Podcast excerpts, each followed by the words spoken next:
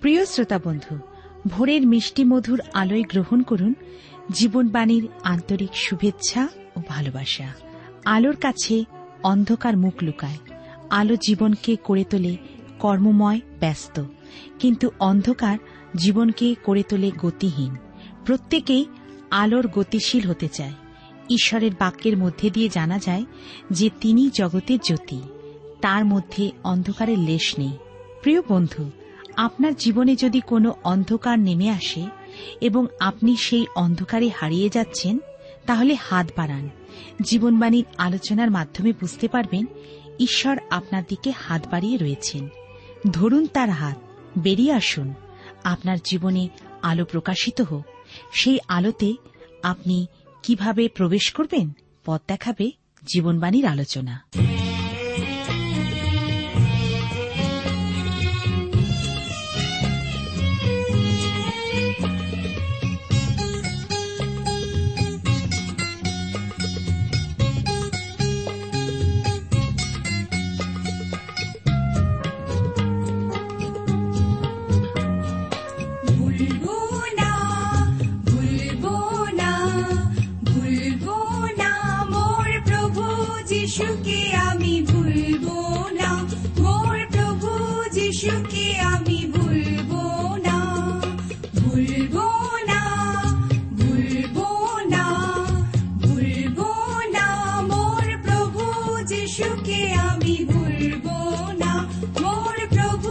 প্রভু যিশুকে আমি ভুলবো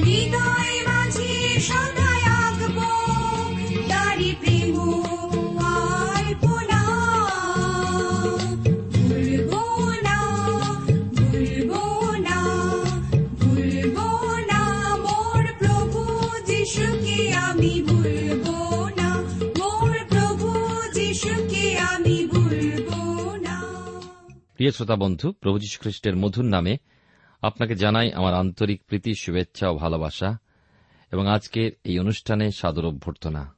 আশা বিশ্বাস করি ঈশ্বরের মহানুগ্রহে আপনি এবং আপনার পরিবারস্থ সকলেই ভালো আছেন। যারা আজকে প্রথমবার এই অনুষ্ঠানে যোগ দিলেন, তাদের উদ্দেশ্যে বলে রাখি, এই অনুষ্ঠান শুনতে শুনতে আপনার মনে যে কোনো প্রশ্ন আসে, আপনি নিশ্চয়ই করে আমাদের লিখে জানান। এই অনুষ্ঠান সম্পর্কে আপনার মতামত এবং ঈশ্বরকে জানবার বিষয়ে কোনো প্রশ্ন অথবা আপনার কোনো প্রার্থনীয় বিষয় আপনি আমাদের লিখে পাঠাতে পারেন। আমাদের ঠিকানা যদি নেই, তবে দয়া করে চটপট এখনই লিখে নিন। Jibonbani TWR India, post box number এক ছয় নয় দুই পাঁচ কলকাতা, সাত লক্ষ চৌত্রিশ। আবার বলছি, Jibonbani TWR India post box number এক ছয় নয় দুই পাঁচ, কলকাতা, সাত শূন্য শূন্য শূন্য তিন চার। প্রিয় শ্রোতা বন্ধু, আপনি জীবনবাণীর অনুষ্ঠান শুনছেন। আর এই অনুষ্ঠানে আমি আপনাদের কাছে বাইবেলের পুরাতন নিয়মে দ্বিতীয় রাজাবলী তার তেরোর অধ্যায় থেকে আলোচনা শুরু করব। আমরা দেখব এখানে ইলিশায়ের দ্বারা কৃত শেষ কার্য সকল। প্রিয় শ্রোতা বন্ধু, শাস্ত্রের এই অংশটি যদিও কর্কশ, তথাপি তা আমাদের হৃদয়ের পরিচর্যা করতে পারে। এই অংশটা বিশেষ করে আমাদের দেশের বা বিভিন্ন দেশের শাসকদের জন্য উত্তম। আমরা একসাথে ইসরায়েল ও জিহুদা রাজ্যের রাষ্ট্র অনুসরণ করছি। উত্তরে দশ জাতি মিলে উত্তর রাজ্য, ভুলে যাব না কথাটা, এবং দক্ষিণে জিহুদা ও বেঞ্জামিন গোষ্ঠীকে মিলে দক্ষিণ রাজ্য। দক্ষিণে দাউদকুলের একজন রাজত্ব করছেন, আবার এই সূত্র ধরেই নূতন নিয়মে আমরা দেখব যীশুখ্রিস্ট পর্যন্ত বাইবেল এগোবে। আমরা এর আগে দেখেছিলাম বা শুনেছিলাম এর আগের অনুষ্ঠানে যে অথলিয়া প্রায় দাউদকুলকে ধ্বংস করতে এসেছিলেন। অথলিয়া ছিলেন আহাব ও ইসেবেলের কন্যা। দাউদকুলের সাথে তিনি বিবাহ সূত্রে আবদ্ধ হন। এখন আমরা তেরোর অধ্যায়, জেহুর পুত্র জিওহাসকে ইসরায়েলের উপরে সাতাশ বছর রাজত্ব করতে দেখি। তিনি জার্বিয়ামের দেখানো সেই পাপের পথ অনুসরণ করেন। তার রাজত্বকালে ঘটেছে এমন উৎসাহজনক ঘটনা বা কোনো এমন লোমর্ষক ঘটনা তা আমরা জানি না। অল্প চলার পরই পাপের পথের মতো একঘেয়ে ঘ্যান ঘ্যানে পথ আর কি আছে? যে মানুষটি মদ্যপান করে মদ্যপাই কিছুক্ষণ পরেই মদ্যাসক্ত হয়ে সে বোঝাস্বরূপ হয়ে ওঠে। তার জীবনে জানেও না এবং মানেও না আর থাকে না। পাপ পথে যাত্রীরা বা যাত্রাকারীও সেই রকম। ইতিহাসের এই অংশটিও তাই একঘেয়ে। উৎসাহ উদ্দীপনা আসে তখনই যখন ঈশ্বর আসেন ও চালনা দান করেন। বর্তমান পরিস্থিতিতে আমাদের তাকে কত প্রয়োজন। আসুন দ্বিতীয় রাজা বলি, তার তেরোর অধ্যায় আমরা দেখি, এবং এক এবং দুই পদে কি লেখা আছে? ইসরায়েলীয় জিহস ও জোয়াসের বিবরণ, ইলিশায়ের মৃত্যু। অহসিয়ের পুত্র জিহুদারাজ জোয়াসের তেইশ বৎসর, জেহুর পুত্র জিহাহস সমরিয়ায় ইসরায়েলের উপরে রাজত্ব করিতে আরম্ভ করেন এবং সতেরো বৎসর কাল রাজত্ব করেন।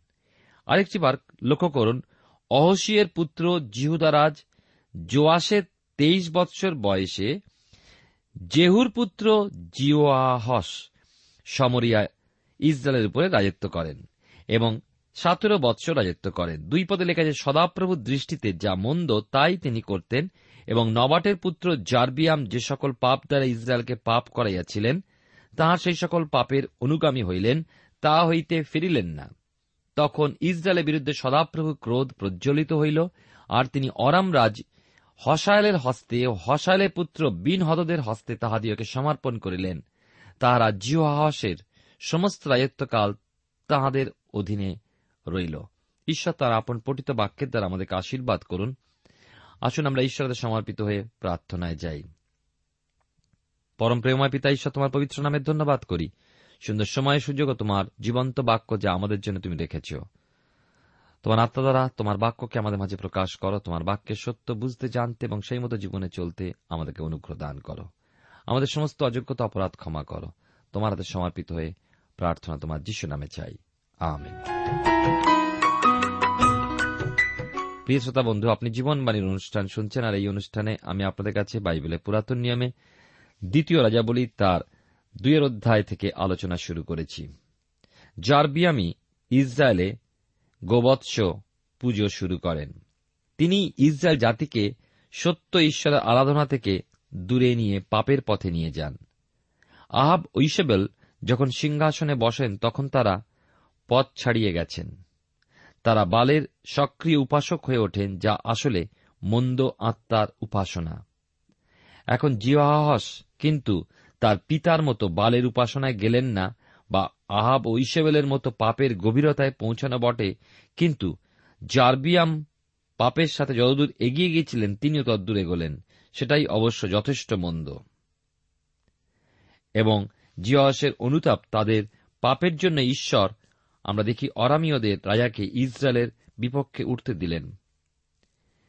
এবং পাঁচ পদে, চার এবং পাঁচ পদে দেখি পরে জিয়া সদাপ্রভুর কাছে বিনতি করিলেন আর সদাপ্রভু তাহার প্রার্থনায় কর্ণপাত করিলেন। কেননা অরামের রাজা ইসরায়েলের উপরে যে উপদ্রব করিতেন, সেই উপদ্রব তিনি দেখিলেন। আর সদাপ্রভু ইসরায়েলকে একজন উদ্ধারকর্তা দিলেন। তাহাতে তাহারা অরামের হস্ত হইতে উদ্ধার পাইল এবং ইসরায়েল সন্তানগণ পূর্বের ন্যায় আপন আপন তাম্বুতে বাস করিল। আমরা দেখি, এইখানে রাজার জীবনে অনুতাপ, সে তার ভুলকে বুঝতে পারল। এটি একটি গুরুত্বপূর্ণ বিষয় যে আমরা যখন আমাদের ভুলকে উপলব্ধি করি আজকে পৃথিবীতে অনেক মানুষ আছেন যারা তাদের নিজেদের ভুল বা অন্যায়কে স্বীকার করতে চান না। আমি ঠিক এই বিষয়টি আমাদের মনের মধ্যে অনেক সময় বাসা বাঁধে এবং আমাদেরকে ধ্বংসের দিকে নিয়ে যায়। খ্রিস্টীয় জীবনে নিজেকে চেনা সবথেকে গুরুত্বপূর্ণ বিষয়। লক্ষ্য করুন, ঈশ্বর কত করুণাময়। যে মুহূর্তে রাজা তার শরণাপন্ন হলেন, সেই মুহূর্তেই তিনি তার প্রার্থনার উত্তর দিলেন, আর তিনি লোকবৃন্দকে অরামীয়দের হাত হতে মুক্ত করলেন। প্রিয় শ্রোতাবন্ধু প্রিয় ভাই ও বোন, আমরা আজকের দিনে বুঝতে পারি না বা চাই না যে আমাদের ঈশ্বর কত মঙ্গলময় ঈশ্বর। আমারও আপনার প্রতি তিনি কত স্নেহময়, কত আশ্চর্য পিতা তিনি। আমরা ডাকলেই তিনি আমাদের উত্তর দেন।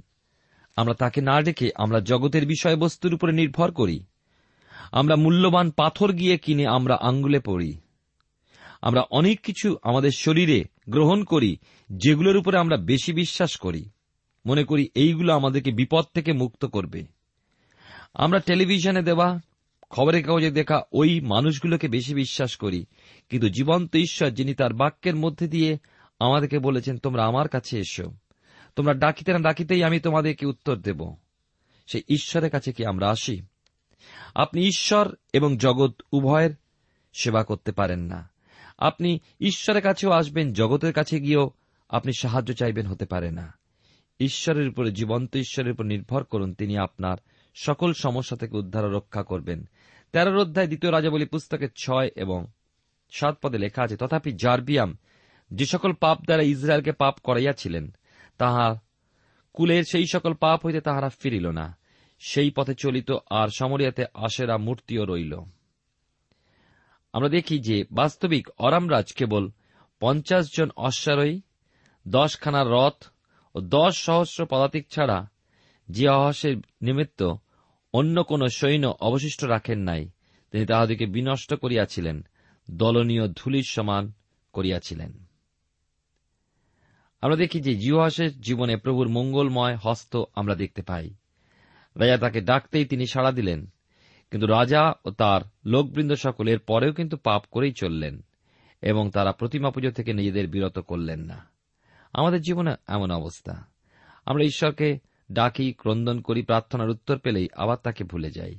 আমাদের পুরাতন যে কাজ, অন্যায়ের মধ্যে লিপ্ত থাকি। আমরা এখানে দেখি যে অরামীয়দের রাজা শেষে যে অসের প্রতি রক্ষা এমনভাবে নষ্ট করে দিয়েছিলেন যে এরপর আর কখনোই ঠিকভাবে তিনি তার রাজ্য রক্ষা করতে পারেননি। আট নয় পদে লেখা আছে জিহাসের অবশিষ্ট কর্মের বৃত্তান্ত সমস্ত কার্যের বিবরণ ও তাহার বিক্রমের কথা কি ইসরায়েল রাজগণের ইতিহাস পুস্তকে লিখিত নাই? পরে জিওহস আপন পিতৃলোকদের সহিত নিদ্রাগত হইলেন আর সমরিয়াতে তাহার কবর দেওয়া হইল এবং তাহার পুত্র জোয়াস তাহার পদে রাজা হইলেন। জিওয়াসের মৃত্যুর বিবরণ এই অংশে এইভাবে দেওয়া হয়েছে রাজা মৃত, এবং আমরা দেখি তারপরেই কে তার পুত্র সিংহাসনে বসলেন। আমরা এই অধ্যায়, তেরোর অধ্যায়, দশ পদে দেখি লেখা আছে জিহুদারাজ জোয়াসের সাঁত্রিশ বৎসরে জিওয়াসের পুত্র জিওয়াস সমরেতে ইসরায়েলের উপর রাজত্ব করিতে আরম্ভ করেন এবং ষোল বৎসর কাল রাজত্ব করেন। এবার আমরা এমন এক সময়ের মধ্যে দিয়ে যাব যখন উত্তর দক্ষিণ দুই রাজ্যের রাজাদের নামগুলি প্রায় এক ধরনের। সুতরাং একে অন্যের ঘাড়ে ফেলে আমরা ভুল করতেই পারি এবং তা স্বাভাবিক। সুতরাং বোঝা মুশকিল কে কোথায় রাজত্ব করছেন এবং কোন অবস্থায় রাজত্ব করছেন। আমি জানি না, কিন্তু ঈশ্বরের এইভাবে রাখার পিছনে নিশ্চয়ই কোনো কারণ ছিল। তেরোর অধ্যায় দেখুন, এগারো পদে লেখা আছে, সদাপ্রভুর দৃষ্টিতে যা মন্দ তিনি তাহাই করিতেন। নবাটের পুত্র জার্বিয়াম যে সকল পাপ দ্বারা ইসরায়েলকে পাপ করাইয়াছিলেন, তাহার সেই সমস্ত পাপ হইতে ফিরিলেন না, সেই পথে চলিতেন। জার্বিয়াম ছিল ঈশ্বরের মাপকাঠি, অর্থাৎ মন্দতার মাপকাঠি, আর তাই কোন রাজা তার পর্যায়ে পৌঁছালেই ঈশ্বর সবসময় তার বিচার করতেন। এবারে আমরা দেখব ইলিশায়ের মৃত্যু। আমরা ঠিক এই সময় আমরা দেখতে পাচ্ছি যে ইলিশায় অসুস্থ হলেন এবং এই অসুস্থতায় তার মৃত্যু হল। বিশেষ করে তেরোর অধ্যায় আমরা আলোচনা করছি। চোদ্দ পদে লেখা আছে, ইলিশায় পীড়িত হইলেন, সেই পীড়াতেই তাহার মৃত্যু হয়, আর ইসরায়েল রাজ জোয়াস তাহার নিকটে গিয়া তাহার মুখের উপরে হেঁট হইয়া রোদন করিয়া কহিলেন, হে আমার পিতা, হে আমার পিতা, ইসরায়েলের রথসমূহ ও অশ্বারোহীগণ। আমরা দেখতে পাই, বিশেষ করে এই অংশে, যে ভাওবাদীর মৃত্যুর বিষয়, উত্তর রাজ্যের শক্তির চূড়ো ছিলেন ইলিশায় ভাওবাদী। এলিও কিন্তু সেইভাবে কখনোই তা ছিলেন না। এলিও ভাওবাদী স্বর্গারণের ঘটনা রাজবাড়িতে পৌঁছাতেই মনে হয় সেখানে হাওয়া উৎসব মুখর হয়ে উঠেছিল। কিন্তু ইলিশায় অসুস্থতা, রাজার কাছে এক দুঃসংবাদ ও তার মৃত্যু এক হৃদয় বিদারক ঘটনা ছিল। কারণ ইলিশায় ছিলেন রাজার ডান হাত। পনেরো পদে দেখুন, তখন ইলিশায় তাহাকে কইলেন আপনি ধনুর্বান হউন। তিনি ধনুর্বান হইলেন। রাজা ইলিশায়কে দেখা করতে এলে তিনি কেবল তার অনুকম্পা ও ফুল গ্রহণ করলেন না। কিন্তু ঈশ্বরের এই ভাওবাদী তখনও তাকে এই বার্তা দিয়ে যাচ্ছেন। ষোলো সতেরো পদে দেখুন, পরে তিনি ইসরায়েলের রাজাকে কহিলেন, ধনুকের উপরে হস্ত রাখুন। তিনি হস্ত রাখিলেন, পরে ইলিশায় রাজার হস্তের উপরে আপন হস্ত রাখিলেন আর কহিলেন, পূর্ব দিকের বাতায়ন খুলুন। তিনি খুলিলেন, পরে ইলিশায় কহিলেন বান নিক্ষেপ করুন। তিনি নিক্ষেপ করিলেন, তখন ইলিশায় কহিলেন, এ সদাপ্রভুর বিজয় বান অরামের বিপক্ষে বিজয় বান কেননা আপনি অফেকে অরামীয়দীয়কে আঘাত করিবেন। করিতে করিতে তাহাদিওকে নিঃশেষ করিবেন। জোয়াস কিন্তু তার বিশ্বাসের জন্য উল্লেখীয় নন। যদিও এই সময় মৃত্যুসজ্জায় শায়িত ভাববাদীর পাশে তিনি কাঁদছেন জোয়াস একজন বিশ্বাসী নন এবং তিনি এও বিশ্বাস করেন না যে ঈশ্বর তাকে অরামীয়দের বিরুদ্ধে জয়ী করতে চলেছেন। লক্ষ্য করুন তেরোর অধ্যায়, আঠেরো, উনিশ পদে, পরে তিনি কহিলেন, ওই সকল বান লোন রাজা সেগুলি লইলেন, তখন তিনি ইসরায়েলের রাজাকে কহিলেন, ভূমিতে আঘাত করুন। রাজা তিনবার আঘাত করিয়া ক্ষান্ত হইলেন। তখন ঈশ্বরের লোক তাহার প্রতি ক্রুদ্ধ হইলেন, কহিলেন, পাঁচ ছয়বার আঘাত করিতে হইত। করিলে অরামকে নিঃশেষ করণ পর্যন্ত আঘাত করিতেন, কিন্তু এখন অরামকে তিনবার মাত্র আঘাত করিবেন। ঈশ্বর যে বিপদ হতে মুক্তি দিতে পারেন, এ বিশ্বাস না থাকাতে নিরুৎসাহতা তাকে সেই কাজ হতে বিরত করল। নিরুৎসাহতার মুখে পড়ে আজও ঈশ্বরের অনেক সন্তান বড় বড় কাজ হতে নিষ্ফল হয়ে পড়েন। তারা সফল হতে পারেন না। আর অসফল হলে সে ছেড়ে দিয়ে বলে, এই কাজটিতে হয়তো ঈশ্বরের ইচ্ছা নেই। এখানে জুয়াসের মনোভাবও সেই রকম, কারণ তিনি কেবলমাত্র তিনবার আঘাত করলেন। বর্তমানে চারিদিকে কত দুর্বল বিশ্বাসে পূর্ণ মানুষ দেখা যায়। অনেককে আমি বলতে শুনি, আহ, ঈশ্বরের জন্য আমি এই কাজ করতে চাই। কিন্তু পরের দিনও আমি তাদেরকে সেই একই একই কাজ, একই জায়গায় দেখি। তারা নতুন করে কিছু করেন না। তারা মুখেই অনেক কিছু বলেন কি তাদের জীবনে ও বিশ্বাস ও কার্যের সঙ্গে অনেক তফাত দেখতে পাওয়া যায়। প্রিয় শ্রোতা বন্ধু, প্রিয় ভাই ও বোন, ঈশ্বর চান যেন আপনি তার জন্য এগিয়ে যান। আপনি যেখানে আছেন সেখানে যেন দাঁড়িয়ে না থাকেন। আপনি যেন এক জায়গায় জমে থাকা জলের মতন না হন। স্রোতবাহী জল হন। এক জায়গায় জমে থাকা জল পচে দুর্গন্ধ হয়, মশার উপদ্রব হয়। কিন্তু যে জল বয়ে চলে, তা মানুষ পান করতে পারে, ব্যবহারের যোগ্য হয়। আপনি যদি বিশ্বাস করেন যে ঈশ্বর আপনাকে ব্যবহার করতে পারেন, তবে আপনি বসে না থেকে নিজেকে ব্যস্ত করুন। ইলিশা এক্ষেত্রে আমাদের জন্য একটা শিক্ষা রেখে যাচ্ছেন। ইলিশায়ের কবরে এবারে আমরা এক অলৌকিক কাজ দেখব। দ্বিতীয় রাজাবলী তার তেরোর অধ্যায় আমরা আলোচনায় রয়েছি।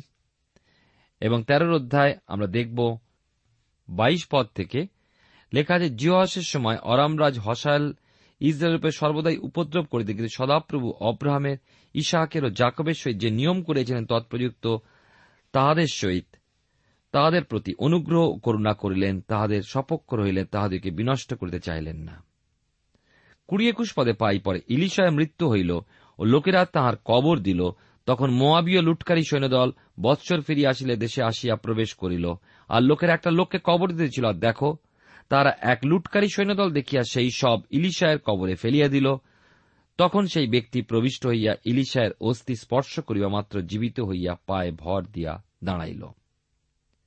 আমরা এখানে দেখতে পাই, মৃত্যুর পরও ইলিশায়ের দেহ দ্বারা অলৌকিক কর্ম সাধিত হল। সেই জাতির পক্ষে ইলিশায় সত্যি কত শক্তিপূর্ণ ব্যক্তি ছিলেন। এবং আমরা দেখি, ইসরায়েলকে ঈশ্বর হসায়েলের বাক্য দ্বারা শাস্তি দিলেও তিনি তার বিপক্ষে হয়ে বেশি দূর এগোতে দিলেন না। চব্বিশ পঁচিশ পদে দেখি, এই অধ্যায়ের শেষ প্রান্তে এসে, পরে অরাম রাজ হসায়েল মরিলেন এবং তাহার পুত্র বিনহদত তাহার পদে রাজা হইলেন।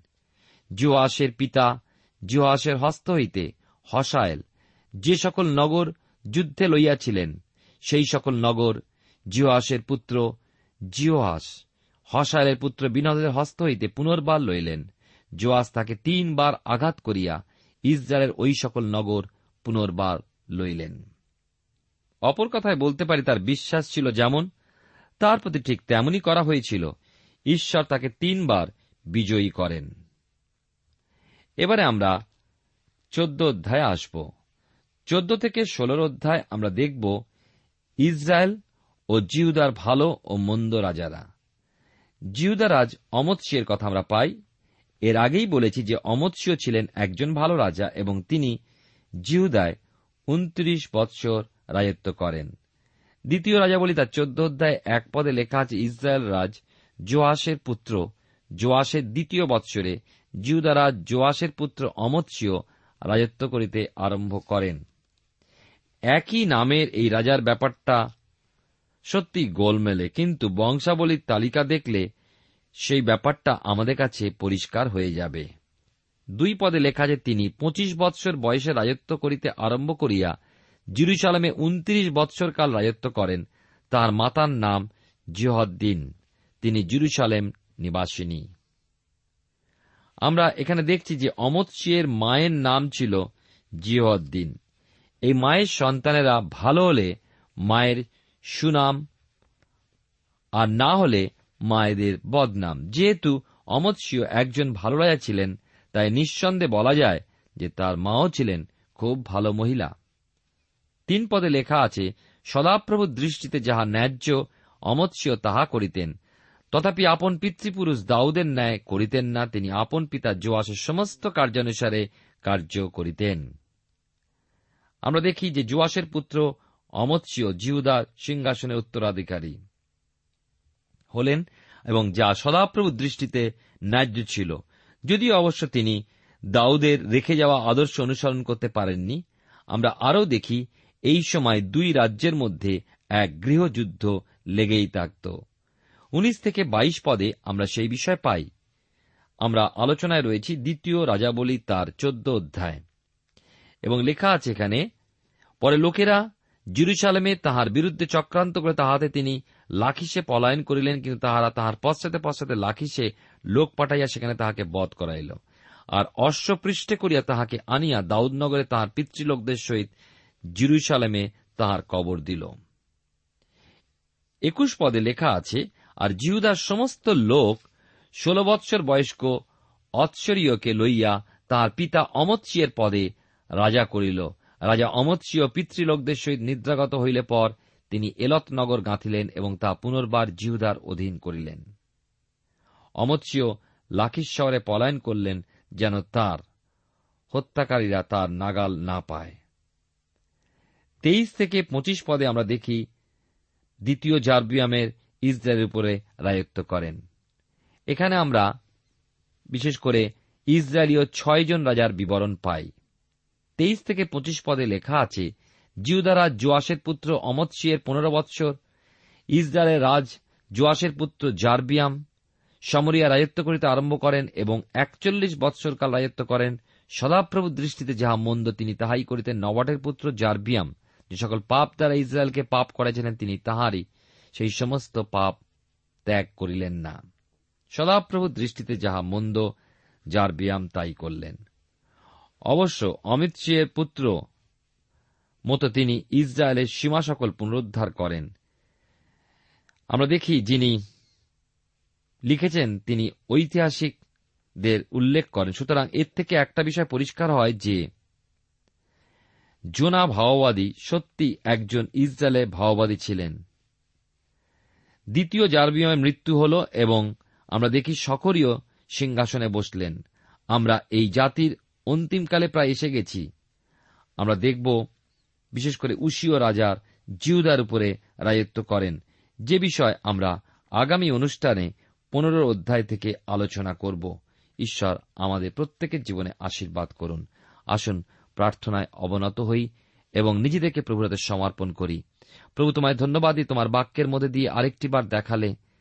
কতজন রাজা হয়েছে, আবার তারা পতিত হয়েছে, কিন্তু যে কেউ তোমার উপরে নির্ভর করেছে। তোমার বাক্যকে সম্মান অধিকার দিয়েছে তাদের জীবনে তুমি উন্নতি এবং বিস্তার দিয়েছ। পতনের প্রথম এবং প্রধান কারণ ছিল তোমাকে অস্বীকার এবং অবজ্ঞা করা। তুমি আমাদের জীবনে সাহায্য করো প্রত্যেক জীবনে পরিবারে। আমরা যেন তোমার বাক্যকে সম্মান এবং অধিকার দিয়ে চলি। তোমাকে প্রভু সামনে রেখে যেন চলতে পারি এমন সাহায্য করো। জাগতিকতা, সাংসারিকতার মধ্যেও তুমি আমাদেরকে পৃথকীকৃত জীবনযাপন করতে সাহায্য করো। প্রত্যেক পরিবারকে তুমি পরিষ্কার করো। যে সমস্ত মন্দতা আমাদের গৃহের মধ্যে ঢুকে আছে প্রভু সেই সকল বিষয়কে পরিষ্কার করে তোমার পবিত্রতায়, তোমার উপস্থিতির মধ্যে আমাদেরকে জাগরিত করো। প্রত্যেক জীবন, প্রত্যেক পরিবার, প্রত্যেক মণ্ডলীকে তোমার বিশেষ আত্মিক আশীর্বাদে পরিপূর্ণ করো। আমাদের জীবনের ভার তোমার হাস্তে অর্পণ করে প্রার্থনা তোমার যিশু নামে চাইলাম। তুমি দয়া করে শ্রবণ ও গ্রাহ্য করো। আমেন।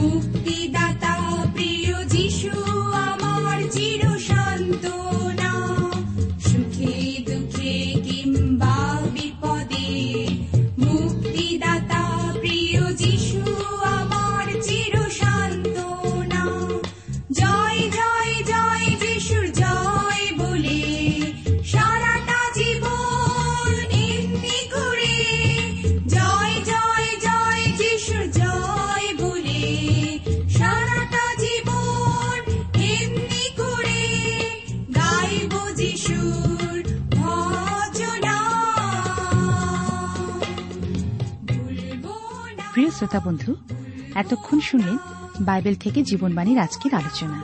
আমাদের অনুষ্ঠান কেমন লাগল?